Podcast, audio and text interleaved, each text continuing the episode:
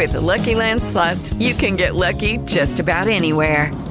This is your captain speaking. Uh, we've got clear runway and the weather's fine, but we're just going to circle up here a while and uh, get lucky. No, no, nothing like that. It's just these cash prizes add up quick. So I suggest you sit back, keep your tray table upright, and start getting lucky.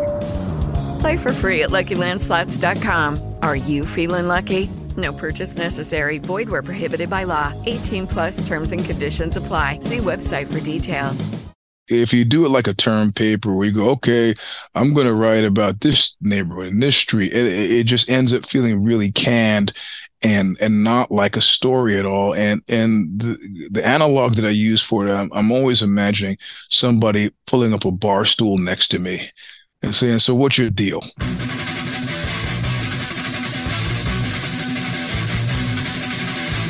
But we will do it for you. We're on the bus to Henry. We're not the number boy. One minute, step up, rock it, and we show. They're going to be rushing, and we can stack rows. To our goal. Players right on those sides. Try to pick your head. Guys in the street. Stop the kids are ready. Don't fight. You're next man. We're taking off from here. We're just here. We're going to the hot side. Is here. Southside. It's like our night. Everybody has stopped and no one has a control. Why you let us boil and leave us right at the hole? You'll die with it, you'll die just as well. You know what happens at the refuge in this hell. Slow down. Everything's down. Step and set up a rise and step in little drifts. Step and set up a rise and step in little drifts. Good and fun, good and fun, good and fun. Welcome to the Dreams of Consciousness podcast. If you'd be so kind, would you mind introducing yourself? I am Eugene S. Robinson. If you want more than that, I'll be glad to give it, but that's the start. Miz Robinson, since this is a music podcast, let's start with your musical work. Would you mind telling me which bands, which acts you've you've played for uh, through the years? Oh, well, used to be in Whipping Boy, whose claim to fame. We toured a bunch with Minor Threat.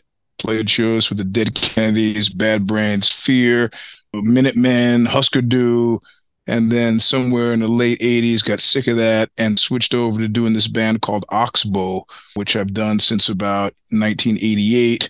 And then over the years, you know, Oxbow has a very kind of long playing kind of release schedule. We've had, you know, thirty plus years and eight records. So we work uh, on a, a quite a different schedule. So I filled up my time in that time with side projects with Jamie Stewart from Juju. We did a project called Salminio. There's the Italian supergroup. And I say everybody in the group is super but me because they're all from larger Italian bands called Buñuel.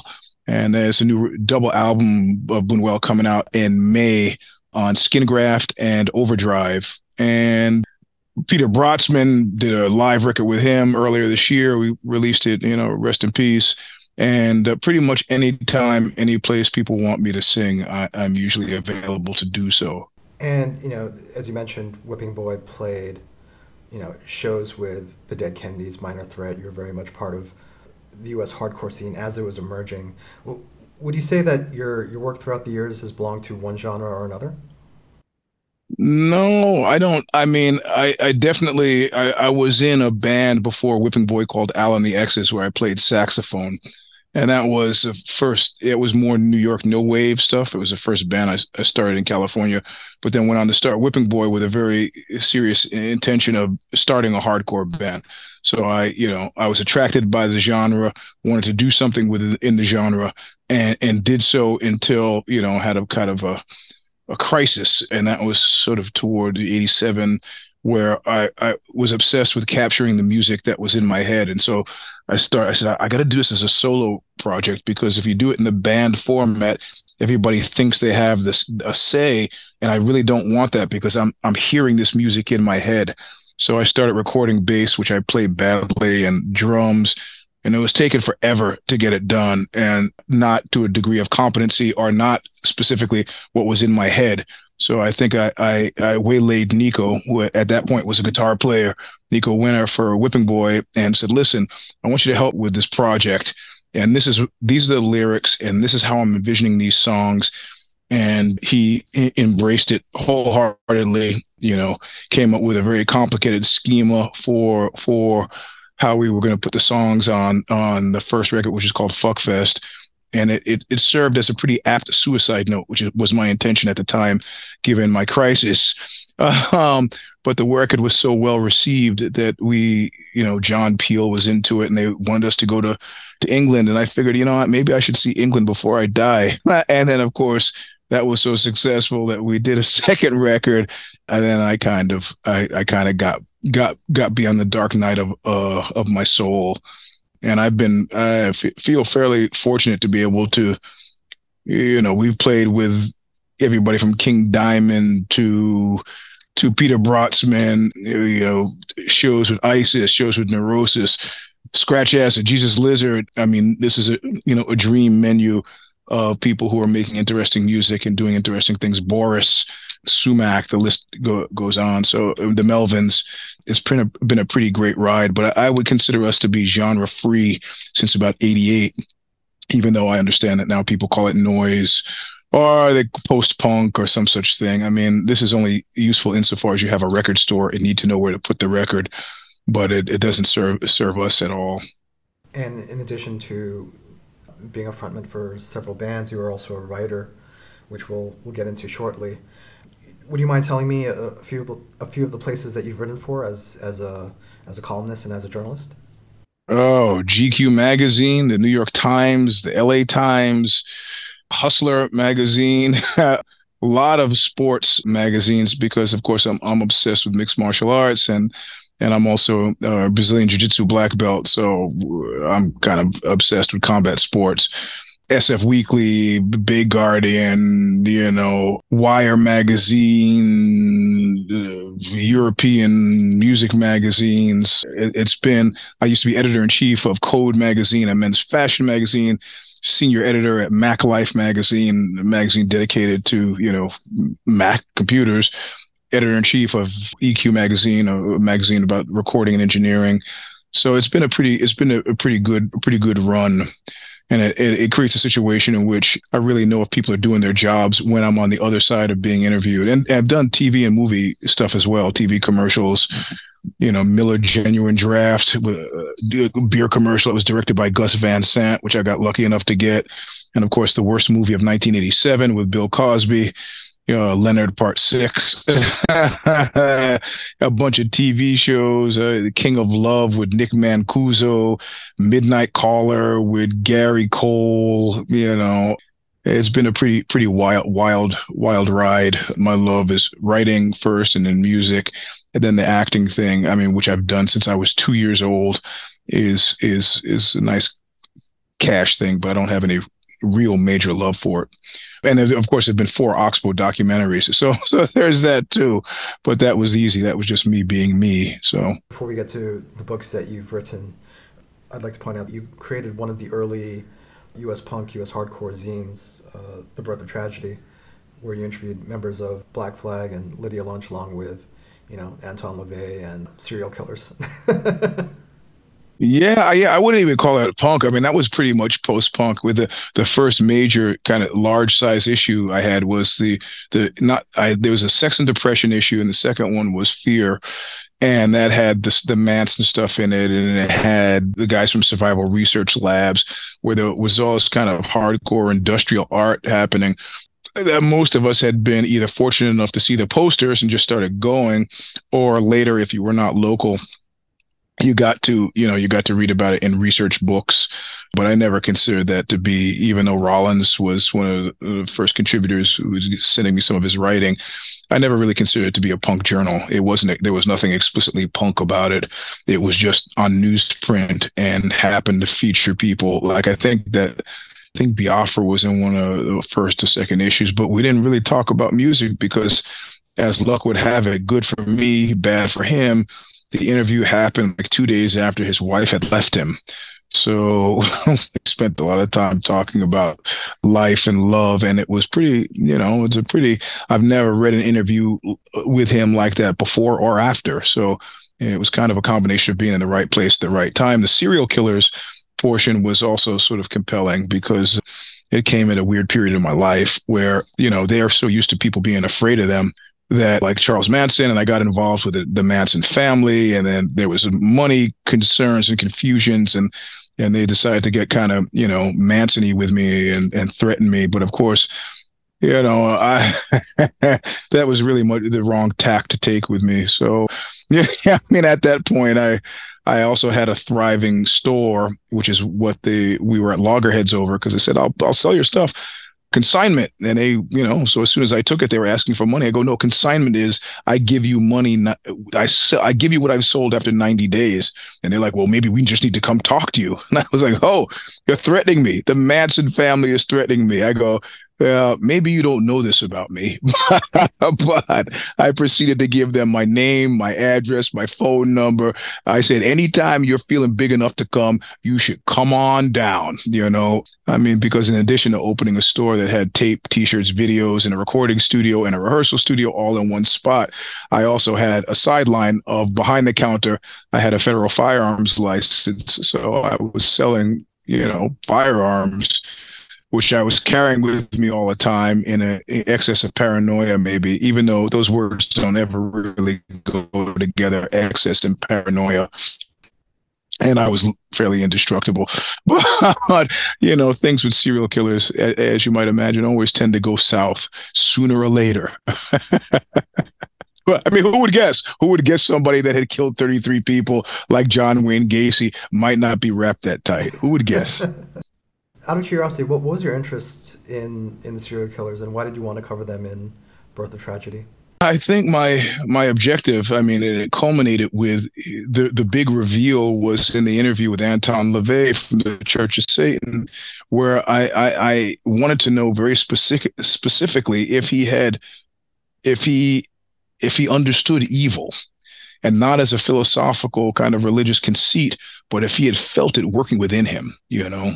And I'd had a couple of incidents in which I felt this kind of, I was involved in a, in a, you know, in a, in a scuffle of some kind, but I remember feeling this really massive amount of, of animal rage that was not part of my normal waking personality at all. It was almost like, and so I'd read something about Ted Bundy. They were talking about when he transformed from the guy who's just walking around to the guy that was murdering people. And they said it was almost like another person had come into the room.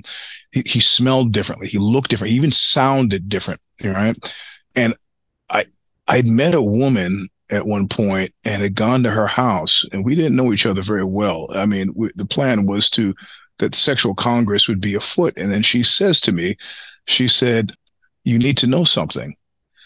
And, you know, with an entry like that, you stop and pay attention. And I go, okay. She goes, I've got knives hidden all over my place. This was told told to me by a way of warning, but I didn't need the warning, because at that point, at the point where she told me, her pupils had gotten so wide that her eyes, that you couldn't see, there were no more whites of her eyes. They were all black. And it, it was just that fast. I looked away. She said, knives all over my place. I looked back and she was gone and replaced by somebody else. So I, I started to pursue this as a, uh, because I figured, well, these guys have to know what I'm talking about. I mean, they absolutely have to. They have to, you know, you know, John Wayne Gacy was, you know, it was uh, on the Chamber of Commerce. And then, you know, suddenly he's strangling people in his basement. He had to, but nobody copped to it. And, you know, Anton LaVey was the worst of them all. I mean, he was like, well, it's what doesn't feel good. And I go, hey, man, uh, uh, you know, appendicitis doesn't feel good. That's not, I don't call that evil. And then finally, he just backed down and said, listen, I'm an atheist. You know, I'm just I'm just doing this to make the rent. And I was like, OK, OK. All right. And then I found during the course of, I mean, I've interviewed Chris Rock, I've Billy Bob Thornton, you know, Samuel Jackson. I've interviewed a lot of people in my course of in my life as a journalist, you know, fairly normal interviews. And, and it wasn't until I started interviewing organized crime members that I felt that again. And I knew they knew what I was talking about. And it was, again, it was that same sensation. I remember interviewing this mob guy in his car And he said, he was talking about his boss, and he goes, you know, murder was Jimmy's thing. It just, it seemed to kind of relax him. And he paused. It's just the two of us in the car. He paused and said, yeah, in other words, he, you know, I, I helped him clean up from the murders, but I didn't murder anybody. He goes, but make no mistake, if he had asked me to, I would have. And he looked at me, and it got very quiet in the car. And I felt like I was in the car with a tiger, right? So it's like, like those guys knew, and I did not get philosophical with him at this point and say, have you felt this? Because it was really readily apparent to me that he had, he had felt it in, in total. And this was a normal guy, had wife, had kids, you know, had a good, came from a good family, but he had chosen this as a lifestyle and understood exactly what he had chosen. So I, I found it to be a compelling field of study. And so each and every kind of avenue was kind of a step down that road, whether or not I was talking to mob guys. I did a, a series called Crime All the Time, where it, we went to New York and kind of went to mafia dump sites, and then did this big piece on the Gemini twins, these guys who had murdered over two hundred people at this uh, Gemini nightclub out in Canary, uh, in Brooklyn, East New York. And it was just, I mean, that was, you know, this is, this is, this is what I was looking for, and that's what I found there. So was it illuminating in any way, shape, or form? Well, enough for me to generate a book from it, right? A Long, Slow Screw, which are kind of a collection of the mob stories that I, you know, it's a fictionalized account of something, but it's really a collection of the mob stories I heard during the course of my involvement with these guys.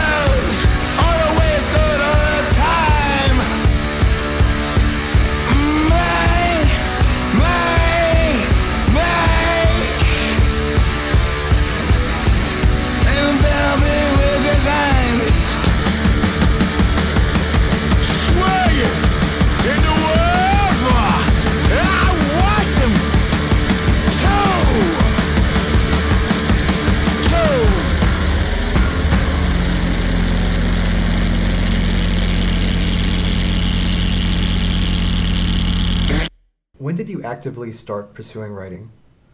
Oh, that was the first thing I ever did. As soon as I learned how to write. I mean, within that year of me learning how to write, so I must have been about six or seven, I sent a query letter to Esquire. I got rejected, but they took the time to actually write back, which I thought was kind of nice, on Esquire letterhead, and somebody signed it.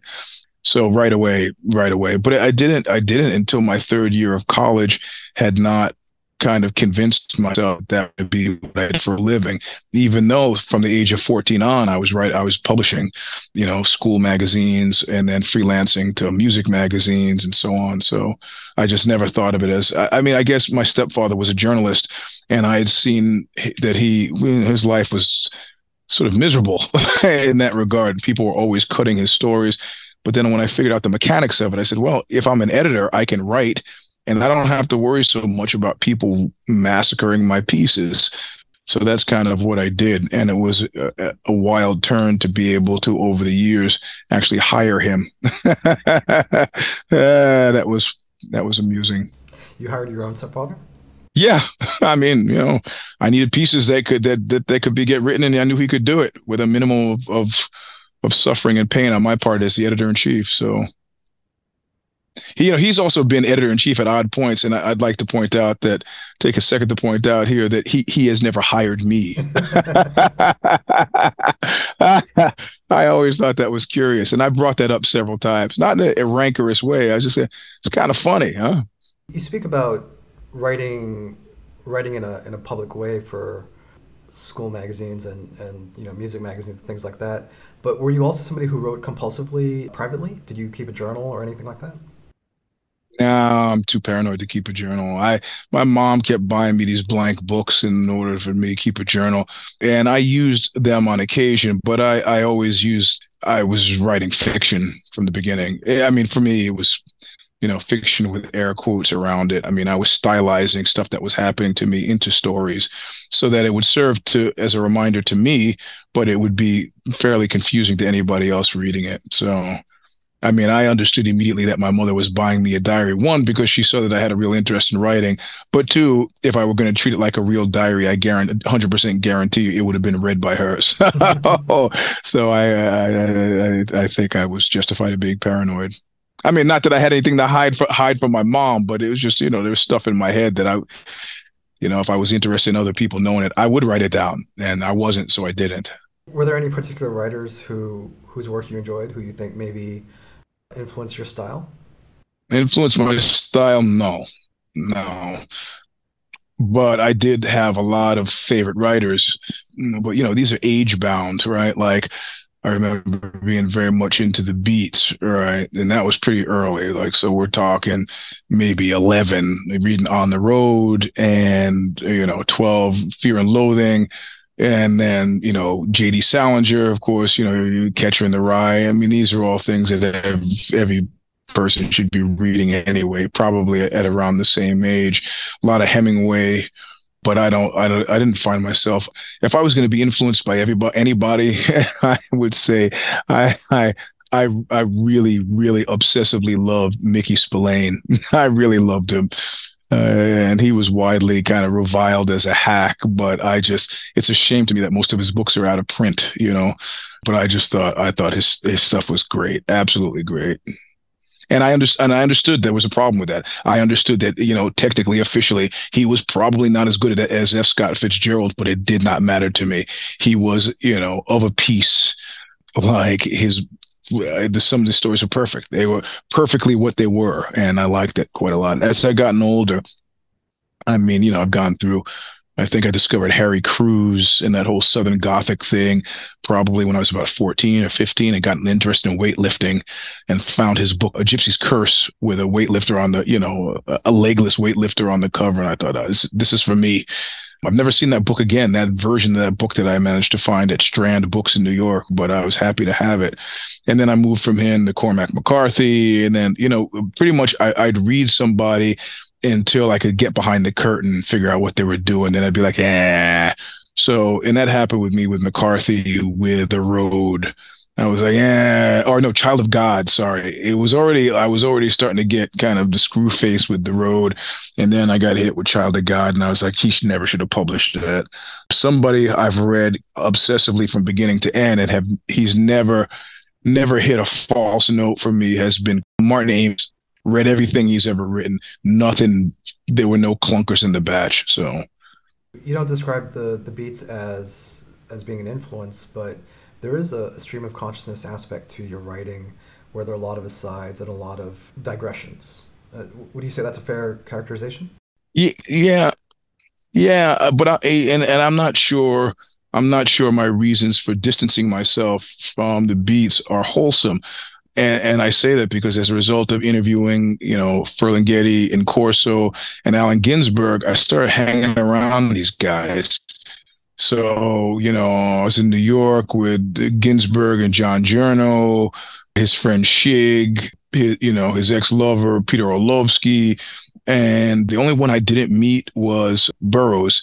But, you know, Burroughs' dance card toward the end of his life was so full of hanging out with guys like, you know, River Phoenix and fucking Johnny Depp that it was just, uh, I, I, I just, I, I found them personally, dis- I really liked Ginsberg.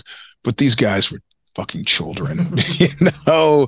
I mean, they were just like, you know, old hippies. At least give you, Kerouac had the decency to die early. He did not be a disappointment, you know? It was, uh, I mean, and this is like, it wasn't a racial thing either because I didn't have too much luck with, his name was Leroy Jones at the time, became Amiri Baraka and Ishmael Reed, who I used to love as well, who was the latter day. I mean, he kind of came along in the seventies and met these guys too and was just, just fucking disappointed, man. What is that the German word? Abermensch, you know, half men, you know, children with no serious experience or breadth of life. I, I, I don't know. I don't know. I, I, I found myself not impressed. I mean, you know, Ferlinghetti, whose work I loved, and he made the mistake of, of being up at City City Lights, his bookstore. He goes, Eugene, I want to show you something. And I was like, oh, man, the great man's going to show me something. Go up to his office. He kind of pulls off this, you know, this cloth over, over. He's got a canvas underneath. He's like, my painting. It was terrible, man. And so, like, I don't know. I don't know. I don't know. I just expected so much more. And then Joel Wal- Wahlberg, who was Bukowski's manager, I was pushing so hard to get to meet Bukowski, and that and that never actually worked out. So he said, if you show up with some whiskey and a woman, you might, you know, you might get in. But I, I, it was easy to get the whiskey, but shit, man, if I could find a woman to hang out with me, I would have taken him. You wouldn't need to hang out with Bukowski if you could, if you could just get a woman. Exactly. I was having my own, pro- my own problems in that regard at that time. So whatever. So yeah, I just, I, you know, I, I mean, it's, you should never meet your heroes. You know, that's what they say. And that's probably more true than not. I mean, I've met a lot of people who I really liked before. And I, I, I tell you what's, what's the coolest thing and what's happened a lot is when I expected nothing and was totally surprised. Like, like Billy Bob Thornton, I was like, yeah, whatever. Seems like an all right guy. I got to get, knock this out, get the piece in, file it away. And I ended up, I just fell in love with the guy. He was fantastic, you know, and it was one of those weird interviews where like, you're like, I think we could be friends. And you're not sure. And then the guy calls you up and goes, hey man, I want to send you something. And what he's, well, why don't you just come by my house? So he just come by his house and go ring the bell. He's like, here. And he gives me this shirt and it's a t-shirt, which I still have. And I, I go, I was all right. He goes, all right, later, later. And then his office calls me and says, did he give you the Solomon Burke shirt? I go, yeah. He gave, they go, you, do you know Solomon Burke gave him that shirt? I go, yeah. He goes, do you know what that means? I go, what? He's like, because, you know, Billy Bob Thornton was a musician in real life. So this was a big, this is a big deal. He fucking gave you that shirt, you know? So I was like, man, I, I every time I don't give a shit. I can't, any bad news I read about Billy Bob Thornton, like when he flipped out on some radio D J, I was like, nah, fuck that. That D J was wrong. Ride or die, team, team Thornton, you know? And Uh, so a concept, but then there's a weird thing, you know, when you meet like Samuel Jackson was an asshole. So that kind of was depressing. I really liked him prior to the interview. So, I mean, it, it is a funny thing. And, and this is you know, it, it, it's a strange thing to say because I'm interviewing you right now. But when you when you have a relationship with someone as as an interviewer, they sort of treat, I mean, and in fairness, a lot of these guys, whatever interview they did, that may be the tenth or twentieth interview they did that day. Do you know what I mean? Yep. Yep. For yep. a lot of these guys, there there's a there's a public persona, you know, which is maybe why they're so successful, but they can just like snap into it, you know, as soon as the, as soon as the mic turns on, and, and you know, they're able to to be that person. Yeah, but it's also, I'm gonna let me let me be a little artistically critical here. I I mean, I don't really think actors are artists. You know, I mean, they're not writing the words they're saying unless they're improvisational actors. And I'm sure some of them would argue that acting is improvisational, but, you know, you're being directed. You, you, in the best ones, Brando and so on, they realize to a certain degree that they're trained monkeys, you know? So, so these guys, for these guys to be giving me the air is kind of disappointing, but I do find it shocking that I've never really met a writer that, you know, and I, and I, like, I love Lydia's work, you know, so, I, but I'm talking about more people who have, who have only distinguished themselves writing. It's kind of strange that I haven't met a writer. Well, there, there are lots of young writers who I love, you know, Adam Smyer, who's done this book, Knucklehead, and, you know, Darius, I like uh, Darius James, you know, the guy at Negrophobia. There's, so they're white, my generation guys who, who I really like, whose stuff. Jamie Stewart just came up with his memoir, which I loved. But in terms of like people who I would look up to, like name cats, I tried to interview Martin Amis, like actually within the last year. And then he, he was, well, I don't really think that time is right for me. We're kind of negotiating, and then he died. So, and that's happened to me a lot. Like I was just about to interview Dennis Hopper, and he's like, ah, my schedule shifted around everywhere. And then he died. Norman Mailer, he died. So pretty much if you screw around when you're scheduling an interview with me and you don't do it immediately, you're probably going to die. I think that's a lesson to be learned here.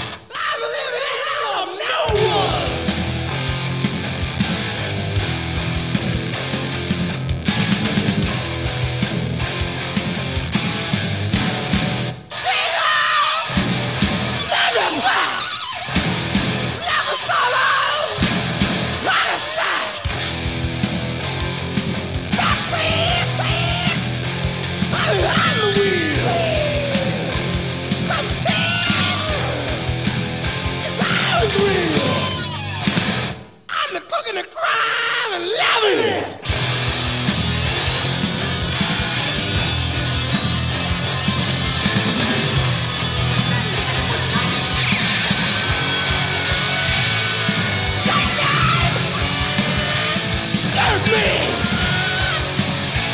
Come on,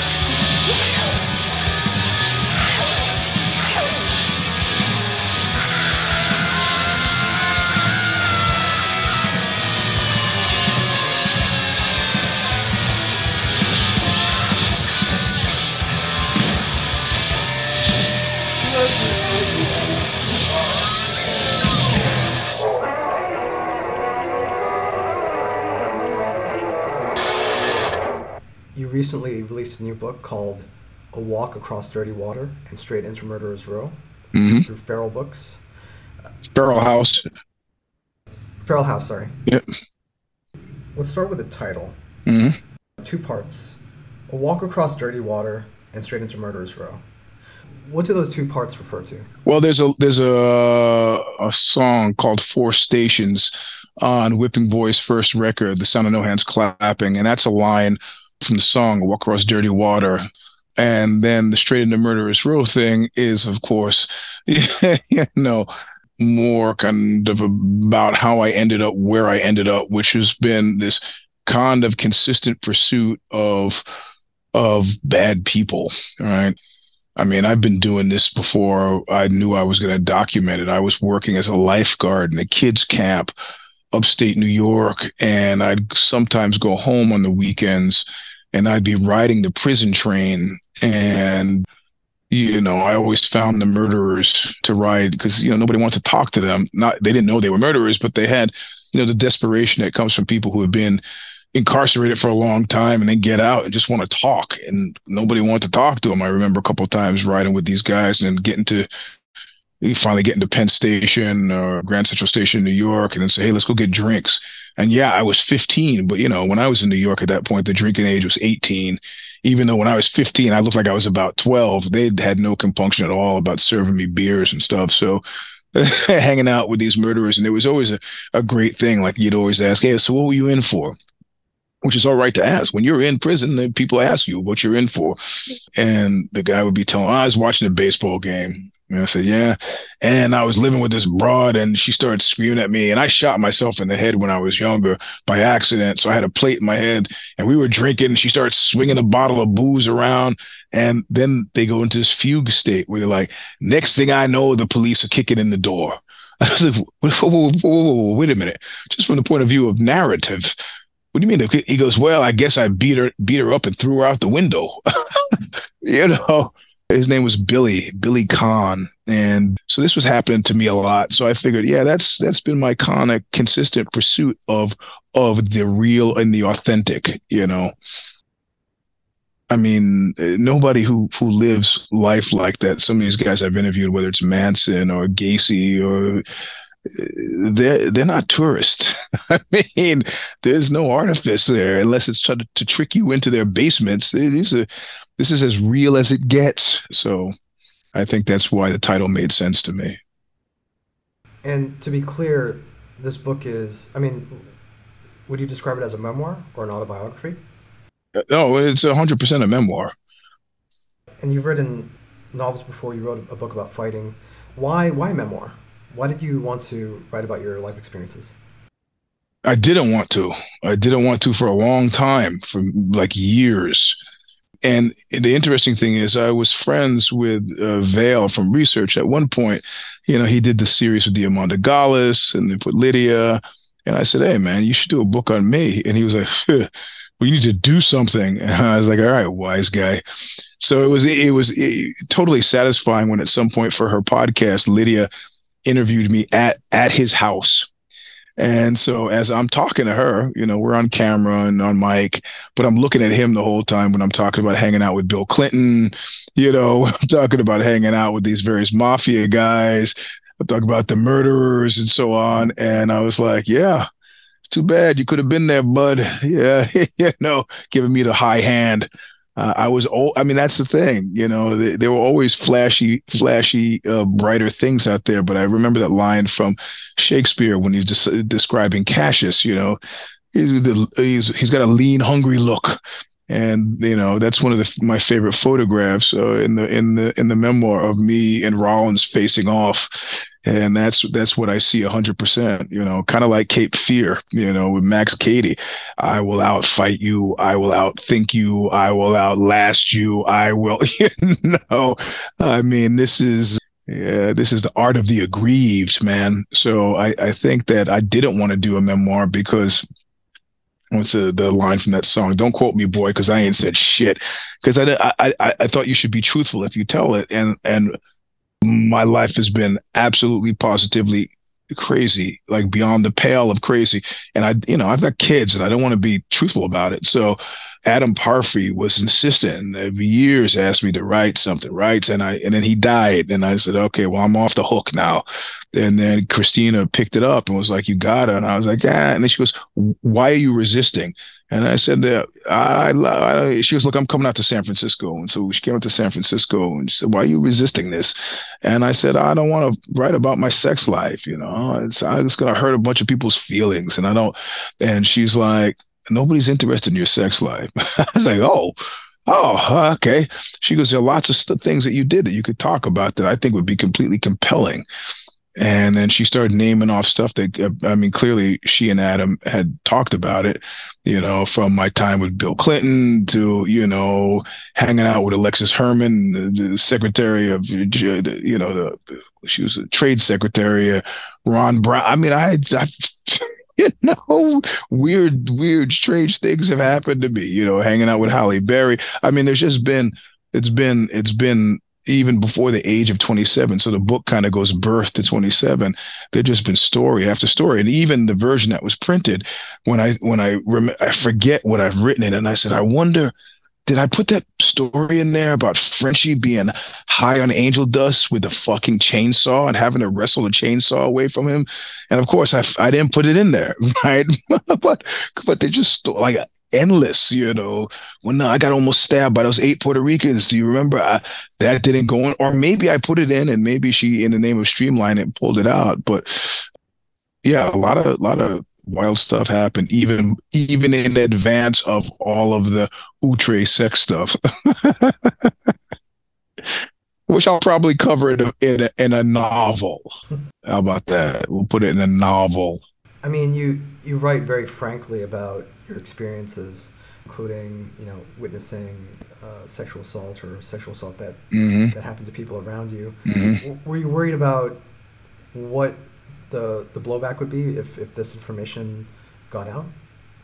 No, in fact, the guy the guy who the that first rape that I saw, I found the guy on Facebook and I sent him a friend request, and I fully intended to send the chapter to him. You know, like, what are you going to do? What are you gonna do to me? What are you gonna do? You you know you know, and I know that th- there's not a fucking lie. And if that person you did that to is still alive, he knows it too.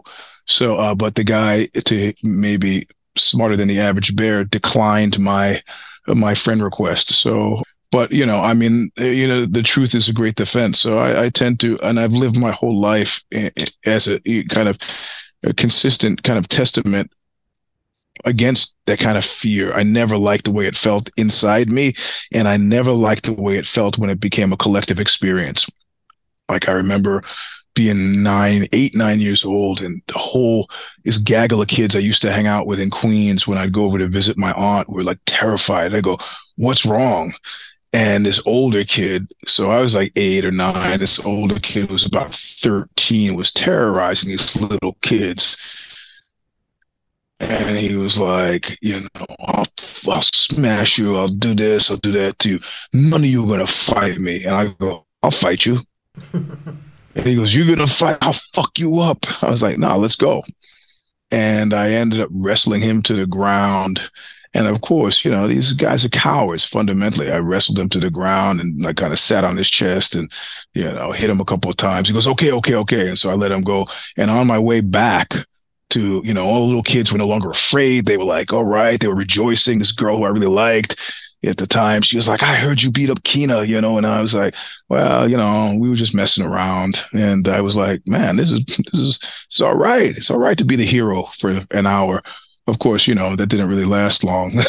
You know, I mean, that's the thing. Somebody, after Danzig got knocked out, somebody from my record label called me and they said, hey, would that really fuck up your brand if you were to get knocked out like Danzig did? And I go, no, because I'm not really selling myself as the ultimate badass. I mean, indeed, I did a whole series for Grappling Magazine, which I sort of folded into the fight book that HarperCollins put out. And it was like, you know, where I used to fight professionals and then write about it. And indeed, before I started training really seriously, I spent a lot of time getting my ass kicked, a lot, like a lot. I talk about some of that in the memoir. And this has taught me a great many things about life. You know, mostly that I don't like getting my ass kicked. You know, just the the era that you that you write about is, you know, was so rich in terms of how the music scene developed. You you were in New York as, you know, the Ramones and the Talking Heads became more popular. Uh, you moved to California just as, you know, mm-hmm. the Dead Kennedys and Black Flag are breaking out.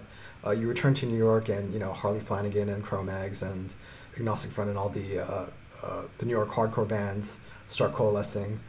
But even before you become involved with the punk scene, like I was, I was actually there. I was, I was there at Agnostic Front's first practice when John Watson was the singer.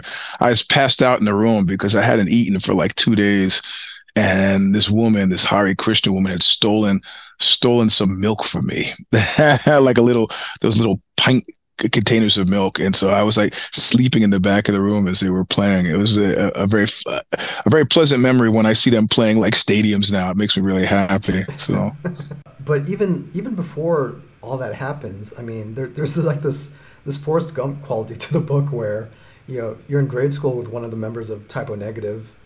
Yeah.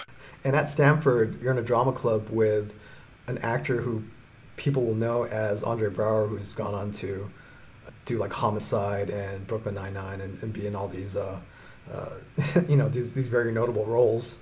Yeah. Yeah, we were in, we were in plays together. We did two plays together, and that's where our paths diverged. It was it, Emperor Jones ruined me for acting, but it made him, it convinced him at that point. He had showed up to be a chemical engineer or a chemist. And I think after he had done uh, Emperor Jones, he was like, fuck that. I'm not doing that. And he was on a scholarship. I think Kerma Gee, maybe, that the company that almost killed Karen Silkwood was paying for him to go. And he's like, no, nah, I'm not going to do that. I'm going to be an actor. And I remember his parents being slightly upset about that. But it was clear that he was he was great back then. But, I, you know, we we had we had. roles of equal weight in the first play we did, which is the basic training of Pablo Hummel with uh, David Rabe. And then the second, Emperor Jones, of course, he was Emperor Jones, which I didn't mind, but I said, okay, what's my character? And he said, Len, you're going to be Len's character, Len. Now you get killed in a crabs game. The first person that he kills, I was like, perfect. I got a death scene. And the director was like, no, nah, but we're going to do a little differently. You're going to play Lem as a bush. I go, bush? What about my lines? He goes, no, no, we're, we're, we're going to get rid of the, the lines. You're just going to act like a bush. I was like, man, this sucks, bro. I was like, that was it. I was out. I was out. I, I, I never acted on the stage again. So, depending on how well you knew Adam from Feral House and Christina, they must have known that your your life touched on all these these different periods, all these different, not to be overdramatic, but all these like historical events that people were interested in.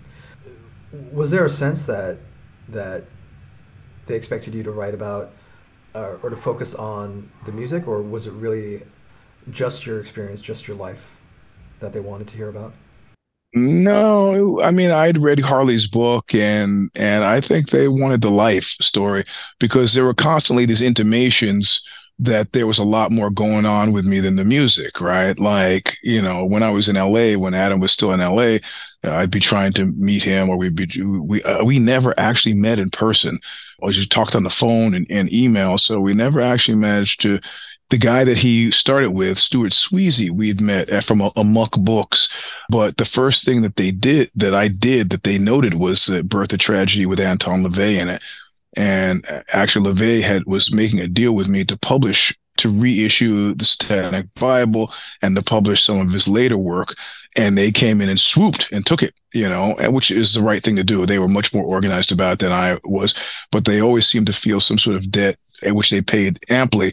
You know, they thanked me in Apocalypse Culture, you know, both versions. And then, they, they, you know, he's been at me to write chapters here and there, I think, which I've done, or or forwards, like even most recently for the Screaming Jay Hawkins, you know, biography, I wrote the forward for it. So, and then I've returned the favor by, you know, Francois Hardy's bio. I, I, I, you know, did a big piece on it when I was at Aussie, this digital magazine. So I think that they wanted, you know, they had heard about the stuff I was doing in L A with the celebrities and with the, you know, political figures. And I thought they just thought this cat is out of his mind. And I've been very frank about all the other stuff too, the dark stuff. I mean, all, you know, at one point the New York Times called me and they said, hey, listen, we were fact checking one of your pieces. And the guy that we're fact checking says that you are a, a drug addicted ex-con. is that, is there any truth to that? And I said, well, I've been arrested. And they said, what were you arrested for? I go, false information to a police officer when I was eighteen. They said, what happened? I said, I, I told them my name was Abraham Lincoln, and they arrested me. and uh, and then they go, okay, well, what about the drug addiction part? I go, well, I, I did an article about, you know, using steroids. I don't even say abusing. I just say using steroids. And I wrote that article for him, so he can go fuck himself. And they were like, oh, we're fine then. And they went ahead and published the piece anyway. So, you know, Uh, you know, I think Adam had, because he was reading my stuff in Hustler. So that's what it was. I had the tough guy beat in Hustler. So I wrote about collections thugs. I wrote about Southeast Asian knife fighters. I wrote about, you know, steroid abusers. And I think Adam was tuned into that. So he knew outside of the whole straight world bona fides that I had had this whole pursuit of the dark. And I think he was very interested in that. So I wasn't just a music guy, and I, I, I don't think he was very interested in music ever. And all these cats who like who are generally, you know, not held in great regard, like Boyd Rice, uh, you know, Jim Goad, you know, strangely enough, all really liked me, despite all the kind of, you know, accusations of white supremacy and so on. They just seemed to like, you know, I still I consider Jim Goad a friend. You know, we. He sends me funny videos every now and then. Every now and then we talk. So uh, Boyd, I've lo- I've lost touch with, uh, but I still intend to interview him on camera at some point. I think it'd be a great interview. And I understand their problems with their public image and whatever, but that's got nothing to do with me necessarily. You know, like I've said about Manson and other serial killers, you know, uh, they're always nice to me. And in fact, Undersecretary of Defense under George uh, W. Bush was a friend of mine. And he said, I mean, he is, how, how do you end up having friends like this? I don't know. He ended up saying, Eugene, you're like a dog. And he, I don't think he meant it as a compliment, but he said, you know, if somebody's nice to you, you're loyal forever. And I go, ah, that sounds good to me. I know you don't mean it as a compliment, but you, you, you know, you will find in life, there are few people like me. So I think that comes, is what it comes down. Even Gavin McInnes, right? He was the one who got me into Vice back in the old days. He, you know, how does it happen that I have, I've got, these are, these are my known associates. It's a strange time. When it came time to write the book, what was your approach? Did you sit down and try to remember everything that happened chronologically? Did you work in sections and then try to fill in, fill it in afterwards? No, no, no. That's that's that's that's a road to death. If you do it like a term paper, where you go, okay, I'm going to write about this neighborhood and this street, it, it just ends up feeling really canned and and not like a story at all. And and the, the analog that I use for it, I'm, I'm always imagining somebody pulling up a bar stool next to me and saying, "So what's your deal?" You know, and this has actually happened to me in real life. I was just telling some guys this morning about I'm on book tour. So I'm by myself uh, driving across America with fight books in the car. And I stop at this truck stop in Youngstown, Ohio. And this guy is staring at me as I'm eating, right? I'm eating breakfast for dinner. Guy's staring at me. And, you know, I'll, I'll take all challenges. I'm eating and looking him right in the eye. Like, we can take this wherever you want to go. And the guy at one point says, "Hey." And I'm like, "Yeah." He goes, "You want some company?" And I was like, "What kind of company you talking about?" He goes, "You're eating alone. I'm eating alone. How about I bring my plate over there and we sit together?"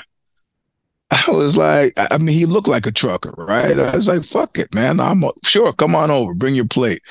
So the guy brings his plate over and he starts telling me stories that are just incredible, right? Like, yeah, I got a son, you know, he's getting divorced now, so I'm I'm heading down to Texas to help him out.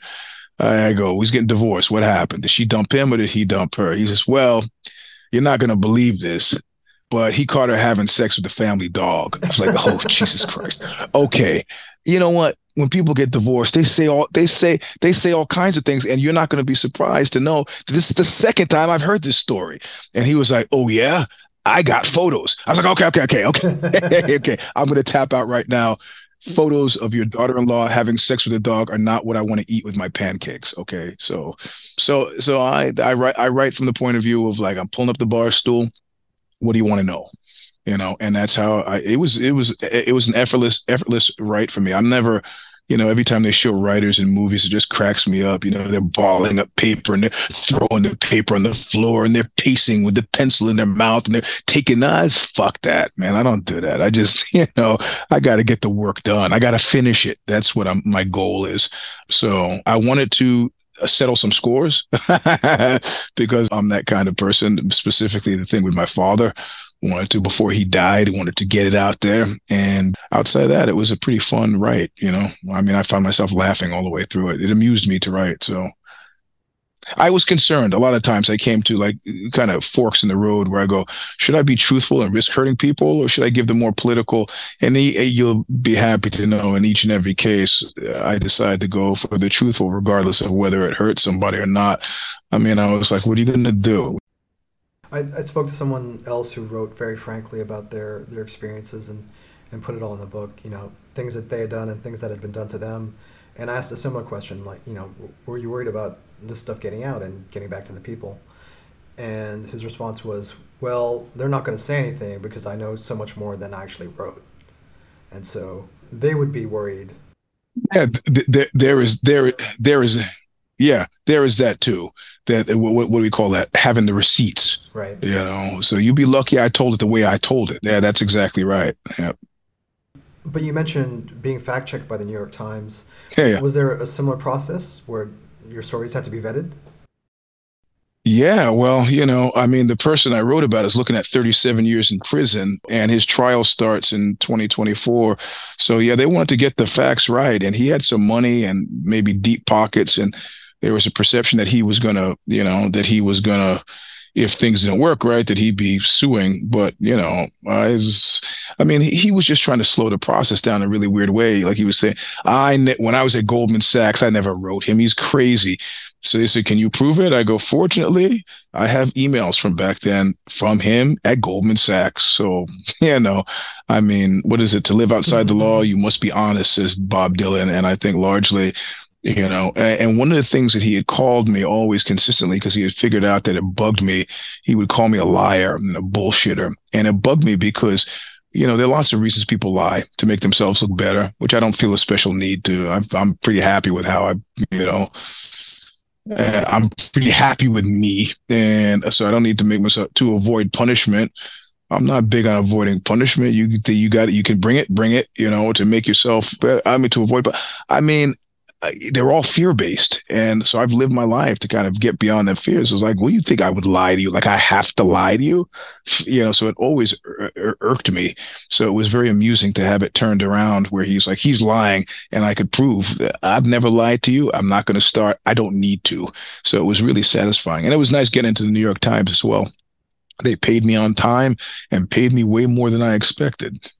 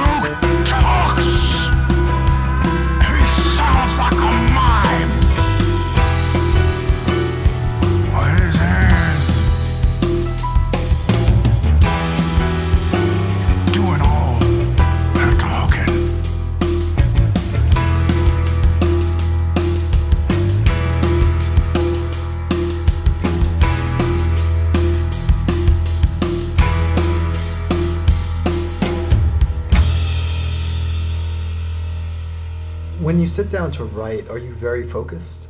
Do you do you carve out a block of time and just write? Or no, man, no. Listen, there's something that stuck, that was spoken, and that stuck with me forever and ever and ever. And it was Bukowski again. And I know plenty of people who hate him, like Nick Cave hates him for whatever reason. I mean, Nick Cave is a, is a Berryman guy, not a Bukowski guy. And there's the cult around Bukowski. Those people tend to be kind of nauseating, I know. But he did say, so, nobody who is worth a damn ever wrote in peace.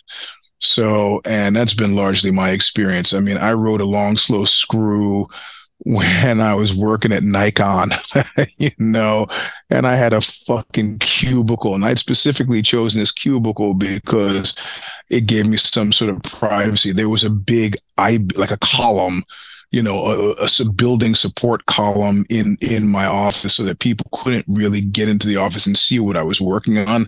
So, you know, my back was to the door. I could hear them. And when I turned, I was still covering the screen. So I wrote all the lyrics to Oxbow's Serenade in Red there. I wrote A Long Slow Screw. No, I mean, you know, I got to be encouraged to stop. If I, if I have a minute where, you know, I got four kids as well. So it's like, I, and I grew up with, you know, my stepfather was, I'm going to go right now. He had rented a room upstairs, and, you know, his, his output was very scant, you know, and I, I and also my, my father was getting his P H D and during the same period. I'd go down and he would be sitting out in a public place writing on his P H D, but he was never, he, you know, he was not there there. And I find this a lot with kids of ac- academics that their parents are preoccupied. And I didn't like that feeling. I said, oh, I always want to be there for my kids no matter what. So that means interruptions, all that stuff. It just, it's part of the process, right? I mean, nobody who's worth a damn ever wrote in peace. My kid wants to talk to me. I stop and I'm going to talk to them, and I'm going to look them in the eye, and I'm going to think about what they're saying. And then if what I'm about to write that they've interrupted, if it's good enough, it'll stay. And if it's not, I'll come with something else, you know? And, and you know, and that's largely the attitude you have to have. Since I started, I mean, I've written pages and then had the uh, computer crash and they're gone, like they're gone. Right. And what are you going to do at that point? You're going to like uh, not write in, or just suck it up and get back to writing. So there's a lot of that with me, just just getting the job done.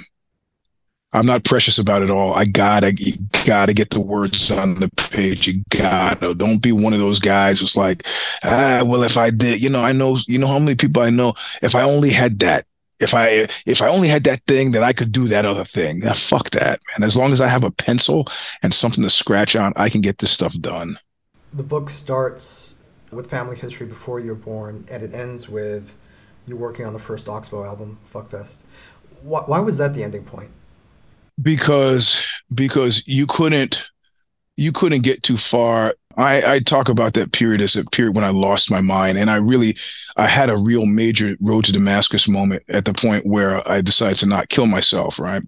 So Fuckfest was a record that was supposed to be a suicide note, and then I went to London and I came back and we did King of the King of the Jews, and then I had almost you know a complete uh, I just a total about face.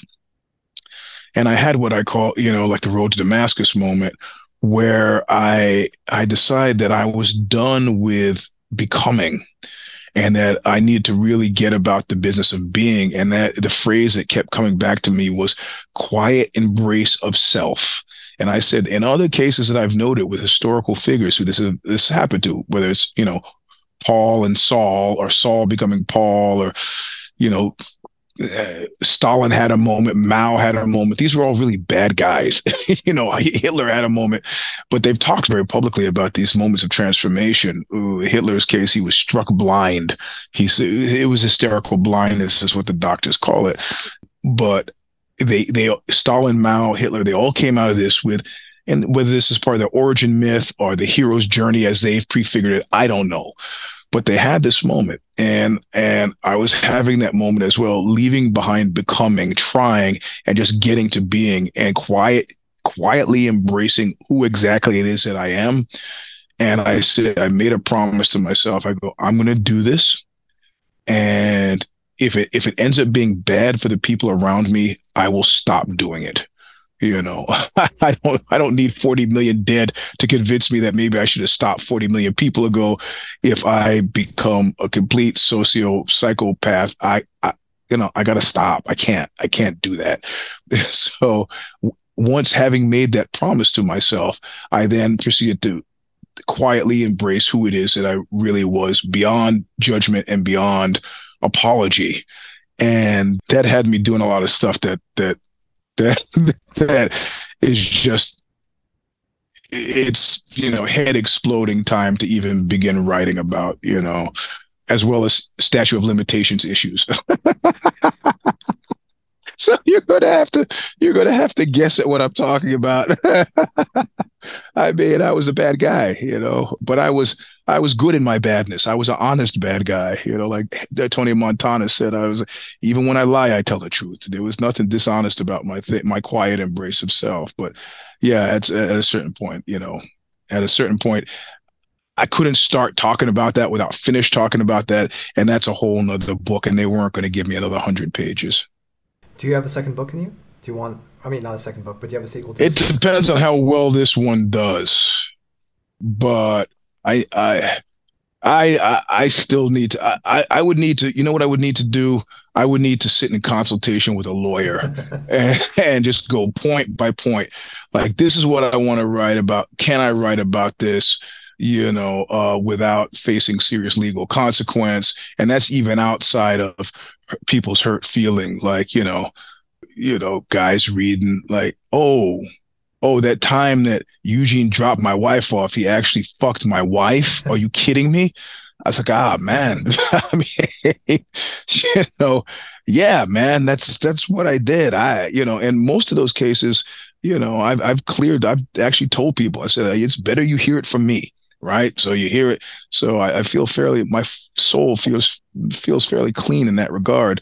But, you know, like I said, it, it should probably be something that I sit down with, with a lawyer and talk about it. But I have a version if I actually, you know, they come up with a real offer, you know, some serious money. So let's see if people want us to read a second one, they'll buy a lot of this book and then we'll do the second one. So, I mean, it's also rollicking. I didn't, you know, I didn't, if I'm holding you by your ankles outside of a four story window, you have to know to a certain degree that I'm pretty amused at what I was doing. So, you know, I mean, it doesn't seem that way to the rest of the world, but, you know, I had no intention of really dropping the guy. I just needed to make a point. You know?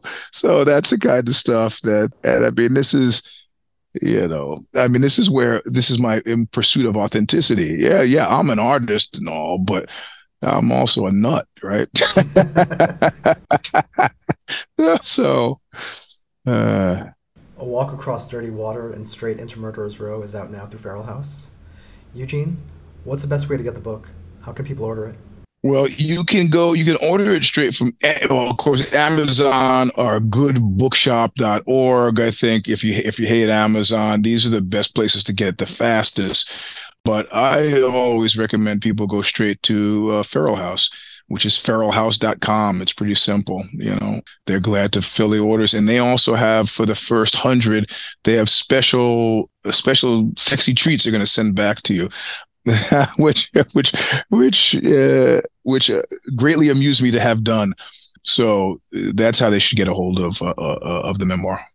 And in addition to the book, Oxbow released a new album some months back called Love's Holiday through Ipecac Records. Do you want to say anything about the new Oxbow album? Yes. Yes.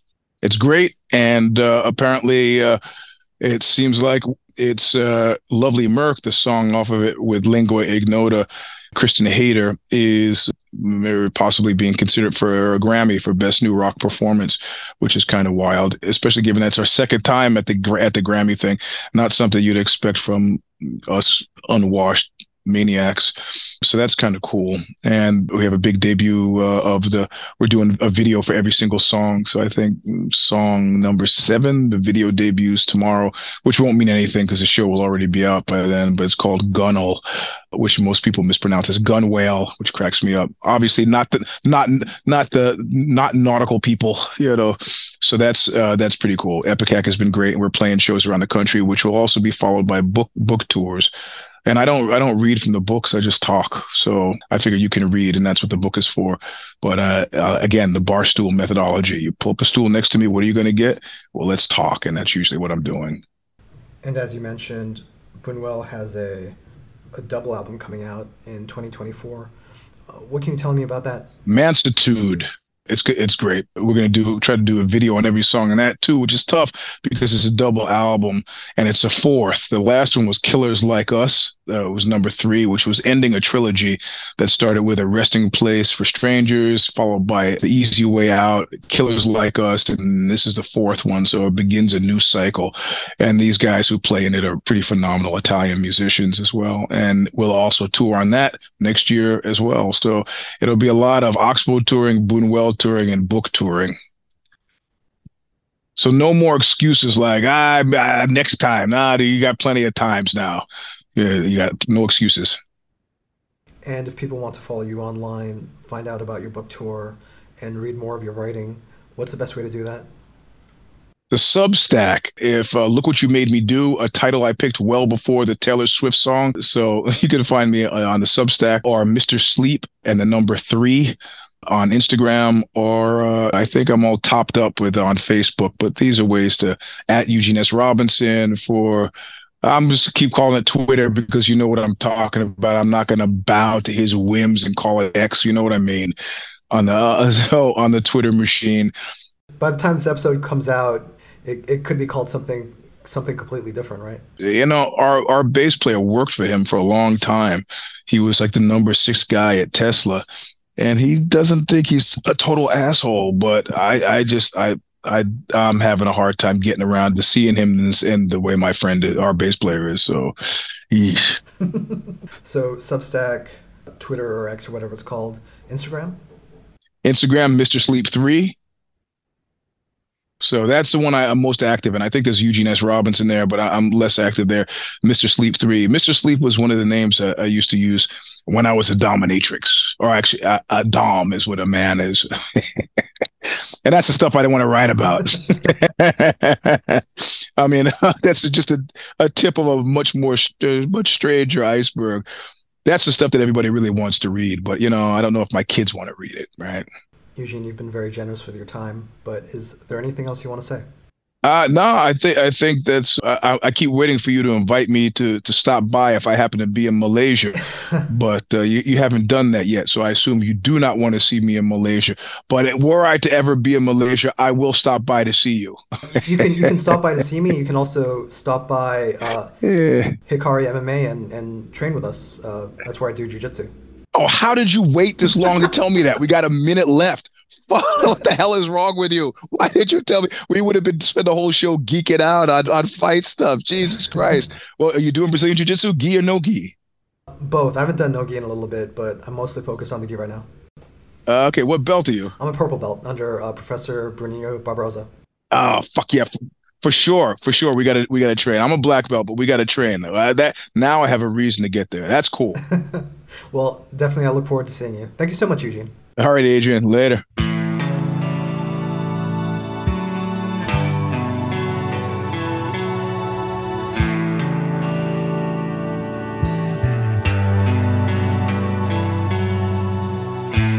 Two steps.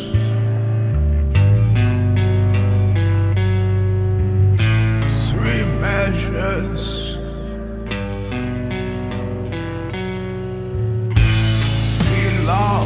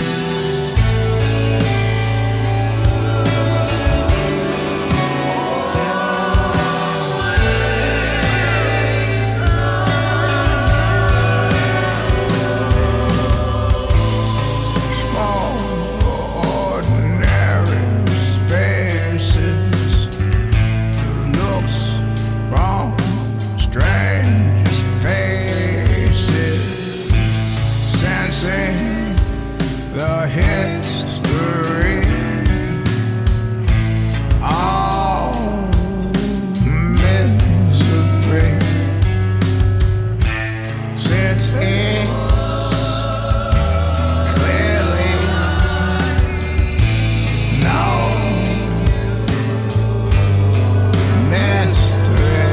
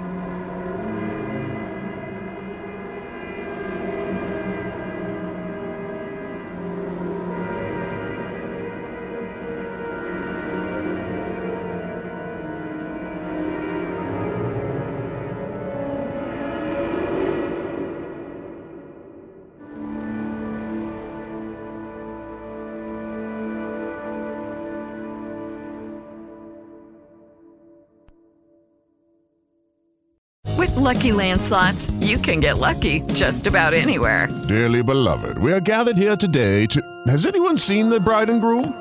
Sorry, sorry, we're here. We were getting lucky in the limo and we lost track of time. No, Lucky Land Casino, with cash prizes that add up quicker than a guest registry. In that case, I pronounce you lucky. Play for free at Lucky Land Slots dot com. Daily bonuses are waiting. No purchase necessary. Void where prohibited by law. eighteen plus. Terms and conditions apply. See website for details.